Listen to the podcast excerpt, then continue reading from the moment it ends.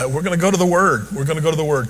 I want to take you in the whole spirit of Pentecost and the early days of the church, the things that happen that are so very, very, very important. The word essential has showed up a lot recently, okay? And if it be with the, uh, uh, with, the, uh, uh what is it, the, the CDC, if it is be with the stimulus programs, etc., a lot of things have been mentioned around the essentials. And the church, did you know, is classified in the middle of this pandemic as an essential. And one of the reasons is, uh, though you may not see this on the news, is if you were to shut the church down in its benevolent arm today, there would not be much benevolence going on in an organized way in the community because the vast majority, just stop and think about Samaritan's Purse and Life Source and uh, and Potter's House and Compassion and go down the line of all the churches that participate in some kind of outreach to the community. We're, we make up the majority of it. There are some state sponsored things, but the church makes up the vast majority of that extension to the community. And I think that's just beautiful. So the church is essential, let's say. But also, I want you to see something with that definition of essential in mind that happened in the New Testament church that I believe is absolutely important for all of us to understand. It will secure our longevity, it will determine our victory for the future. Okay, the essential, I love this adjective, absolutely necessary, extremely important. So, if you will, stand with me for the reading of the scripture, and I'm going to take us to Acts chapter 2, verse 42, and you will see these absolutely necessary and extremely important essentials in the first verse. Here it is, verse 42. All the believers devoted themselves to the apostles' teaching and to fellowship and to the sharing in meals, including the Lord's Supper, and to prayer. Four essentials right there. A deep sense of awe. Now, kind of watch the flow of those essentials in place and see what happens. A deep sense of awe came over all of them, and the apostles performed many miraculous signs and wonders. And all the believers met together in one place and shared everything they had. They sold their property and possessions and shared the money with those in need. That had to be a move of the Spirit of God right there. They worshiped together in the temple each day and met in homes for the Lord's Supper and shared their meals with great joy and generosity, all the while praising God and enjoying the goodwill of all the people. And each day the Lord added to their fellowship those who were being saved. And may God add his blessing to our reading of his word. You may be seated. It is very interesting to me to note that the early church was known for these four consistent essentials that were practiced that brought unity and harmony. And I want to say determined the victory of the church for the future. And I don't think we need to neglect them, although the church has neglected many of them. First of all, I want you to see these four one more time so that we can talk about them. They were devoted to the apostles' teaching, they were devoted to the fellowship with one another, they were devoted to breaking bread together or communion, one and the same there, and they were devoted to prayer. So, looking at these, I want to start with this one. They devoted themselves to the apostles' teaching.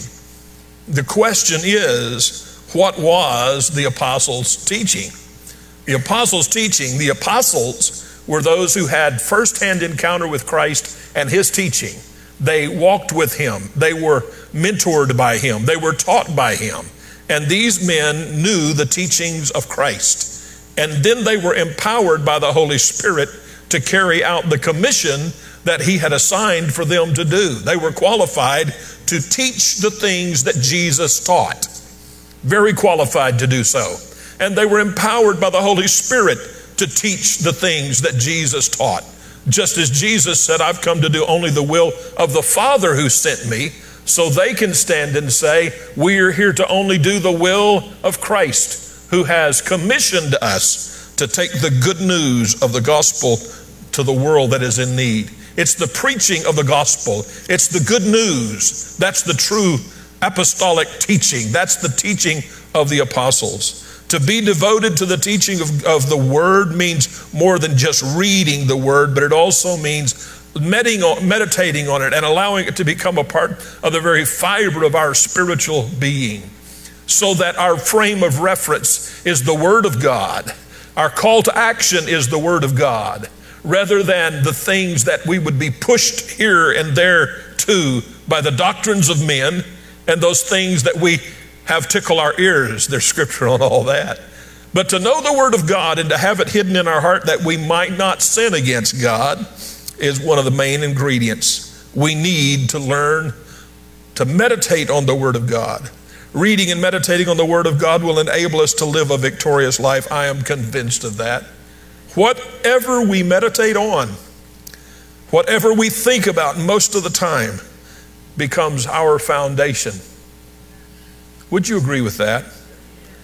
You see, if we meditate on things that are not of God, it will turn into doubt about God.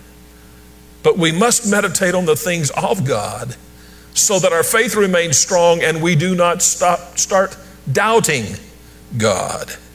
Doubt is a fear based, is fear based, and, and fear will choke out the faith that we have in God.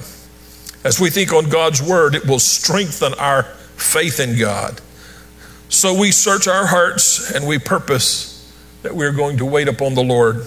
I love what Colossians chapter 3 says in the message. Listen to this. Let the word of Christ, the message, have the run of the house Give it plenty of room in your lives. Instruct and direct one another using good common sense and sing, sing your hearts out to God. Let your detail, in every detail in your life, words, actions, whatever, be done in the name of the Master Jesus, thanking God the Father every step of the way. We need to be devoted to the Word of God.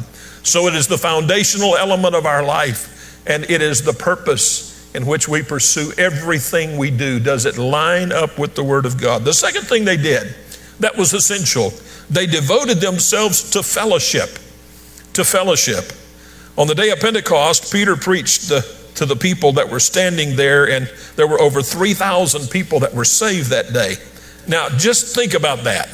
That's where the church began but there's probably no greater possibility of chaos in the beginning of this new enterprise called the Church of the Lord Jesus Christ than right there when there are 3,000 people with various persuasions and many who know nothing about the teachings of Christ, know nothing about the way of the Father, but yet 3,000 people that day determined we are going to be followers of Jesus Christ.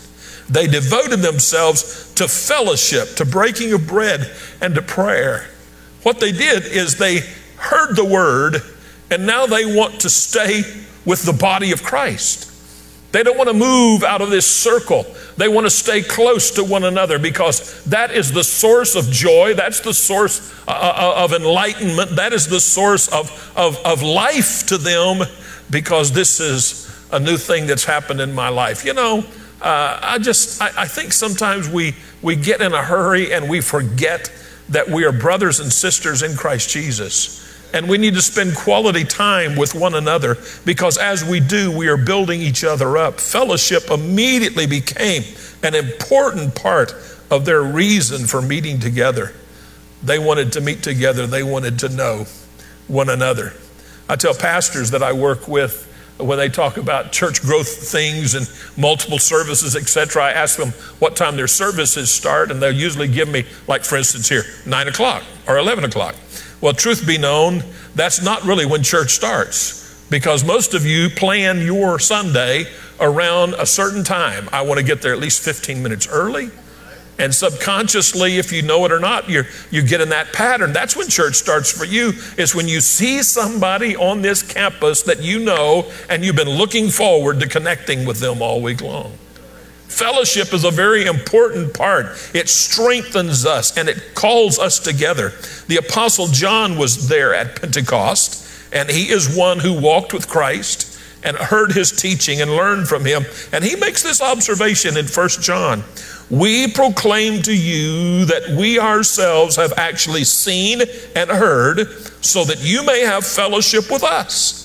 And our fellowship is with the Father and his Son, Jesus Christ. We are writing these things to you so that you may have, you, you may fully share in our joy. He said, I have great joy because I have walked with him, talked with him, learned from him. I want to share that joy with you. So in fellowship, we are all rejoicing over the miracle that's just happened in your life. In fellowship, we are all standing together and learning from those valleys that we go through together. I like that. Fellowship was a priority in the early church. And fellowship means we celebrate what we have in common. And what we have in common is Christ Jesus. True Christian fellowship is a celebration of relationships rather than an activity that we feel obligated to plan. Oh, I've got to get with them. It's an obligation. No, we're, we're celebrating relationships. It's not a hassle when we start celebrating relationships. But if we try to schedule it into our busy world, we're going to miss the mark.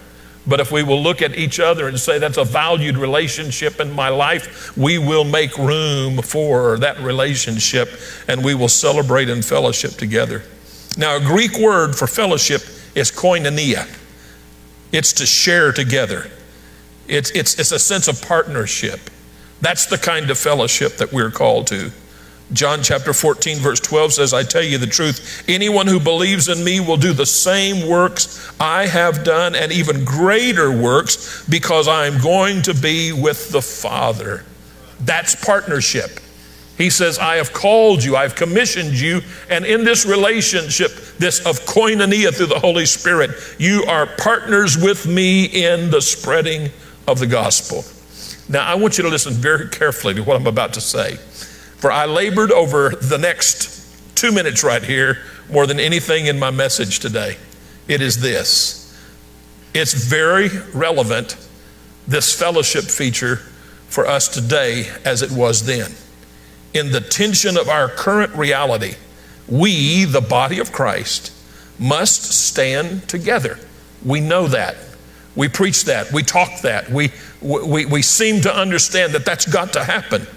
But I suggest in our ill concerned words, ill chosen words that often we use that divides, that we set at the table together and seek understanding and be willing to even ask for forgiveness if necessary, so that we can get in the same lane of conversation and be partners in Christ in fellowship toward the common good of letting the gospel be the gospel and we not being an interference to it. Too often we think ignoring the elephant in the room will some way normalize the relationship. No, not at all. It will only intensify the lack of trust. If trust is ever going to be established, there's got to be fellowship. We have got to have fellowship together.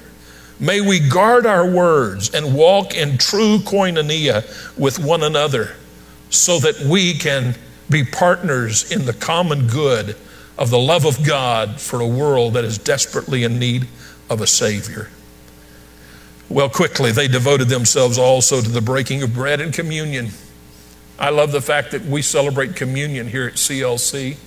We do it every month and also making room in our chapel Monday, Tuesday, and Wednesday with a pastor that is on call there and for about four hours around the noon hour from 10 to 2 you can come in. And if you want to pray alone or if you want them to pray with you but communion elements boy they've got them fancy now. Just those self-contained deals you know that nobody else gets into but you. You can take one of those. You can take communion. You can just wait in the presence of the lord. We celebrate communion because we understand the value of breaking bread in his presence. And it always had to do uh, uh it, i say always it had an awful lot to do with the meal that they would enjoy together. You will remember in the scripture in Luke chapter 22, uh, just as a reference place, that it said, after supper had ended, Jesus took the bread and he broke it and he took the cup. So it's at the end, we, we hurry to dessert. To dessert. wouldn't it be good if we said, uh, well, that would shock everybody, wouldn't it? We have you over for roast beef and now we're through. Before we go, can we take communion together? Now, stop and think of the value in the family of God as partners in Christ. If we were to stop and say, here's what we're going to do, we are now going to refocus all of our attention on the reason we are here and the purpose for the life we have in Christ. We are going to remember Him. We're going to remember Him. One of the reasons the church is still alive today is because often around the world, and please don't judge it by just our rituals here, but look at the big picture globally. There are people that come to the table of the Lord and they remember Jesus and everything that He did for them, everything they did for Him. And I want to tell you, regardless what anybody thinks about historic things that are going on and all, all of the all of the, the changing of, of, of, history, not only in America, but around the world right now with, with statues and flags and everything else. And, and some of it I like and some of it I don't like. But I want to tell you, the Church of Jesus Christ will never, ever be able to replace the table of the Lord, where we stop and we remember we remember the price that He paid. He paid a price for our sins that we could not pay for ourselves. And may we never, ever forget the value. Let me just hurry to say this. I would suggest to some of you that you not just wait until it be the first Sunday of the month in the church, but maybe it is at your table at home. Maybe it's just you alone. Maybe it is just you and your companion. Maybe it's you and your family that we set. And maybe we breach those hard questions and talk about difficult subjects and we've we, have we have said we need forgiveness and we pray for forgiveness and oh the nerve endings are still right there there's nothing that will bring it back into the realism of his grace and his love if we will stop and say may we now partake in communion together for it is he who gave his life for us it's essential to the body of Christ. It's essential for the victory of the body of Christ. So may we come to the table of the Lord. And then the fourth thing that was said was about prayer. They devoted themselves to prayer. Well, one of the things that I really want to emphasize here about prayer is that out of all the things the disciples could have asked Jesus to teach them, they chose prayer. They said, Would you teach us how to pray? And he taught them prayer in sincere humility. He starts in Matthew chapter 6 telling them, These are things that you have been inundated with through religion and things you have observed, but I'm going to tell you, this is not what you do. And Jesus is not a negative figure, but he had a whole list of things. Don't do this. Don't do this. Don't do this. Uh, and if I've captured your curiosity there and you've never read it, go home and read Matthew chapter 6. Start at verse number 1. And he tells us the things that will hinder the sincere prayer of humility that touches the heart of God. And then he makes an incredible statement. He says, Here's what I want you to do Matthew 6, chapter 6. But you, when you pray, go into your room, and when you have shut your door, pray to your Father who is in secret place, and your Father who sees in secret will reward you openly. Don't do this, don't do this, don't do. But you, when you pray,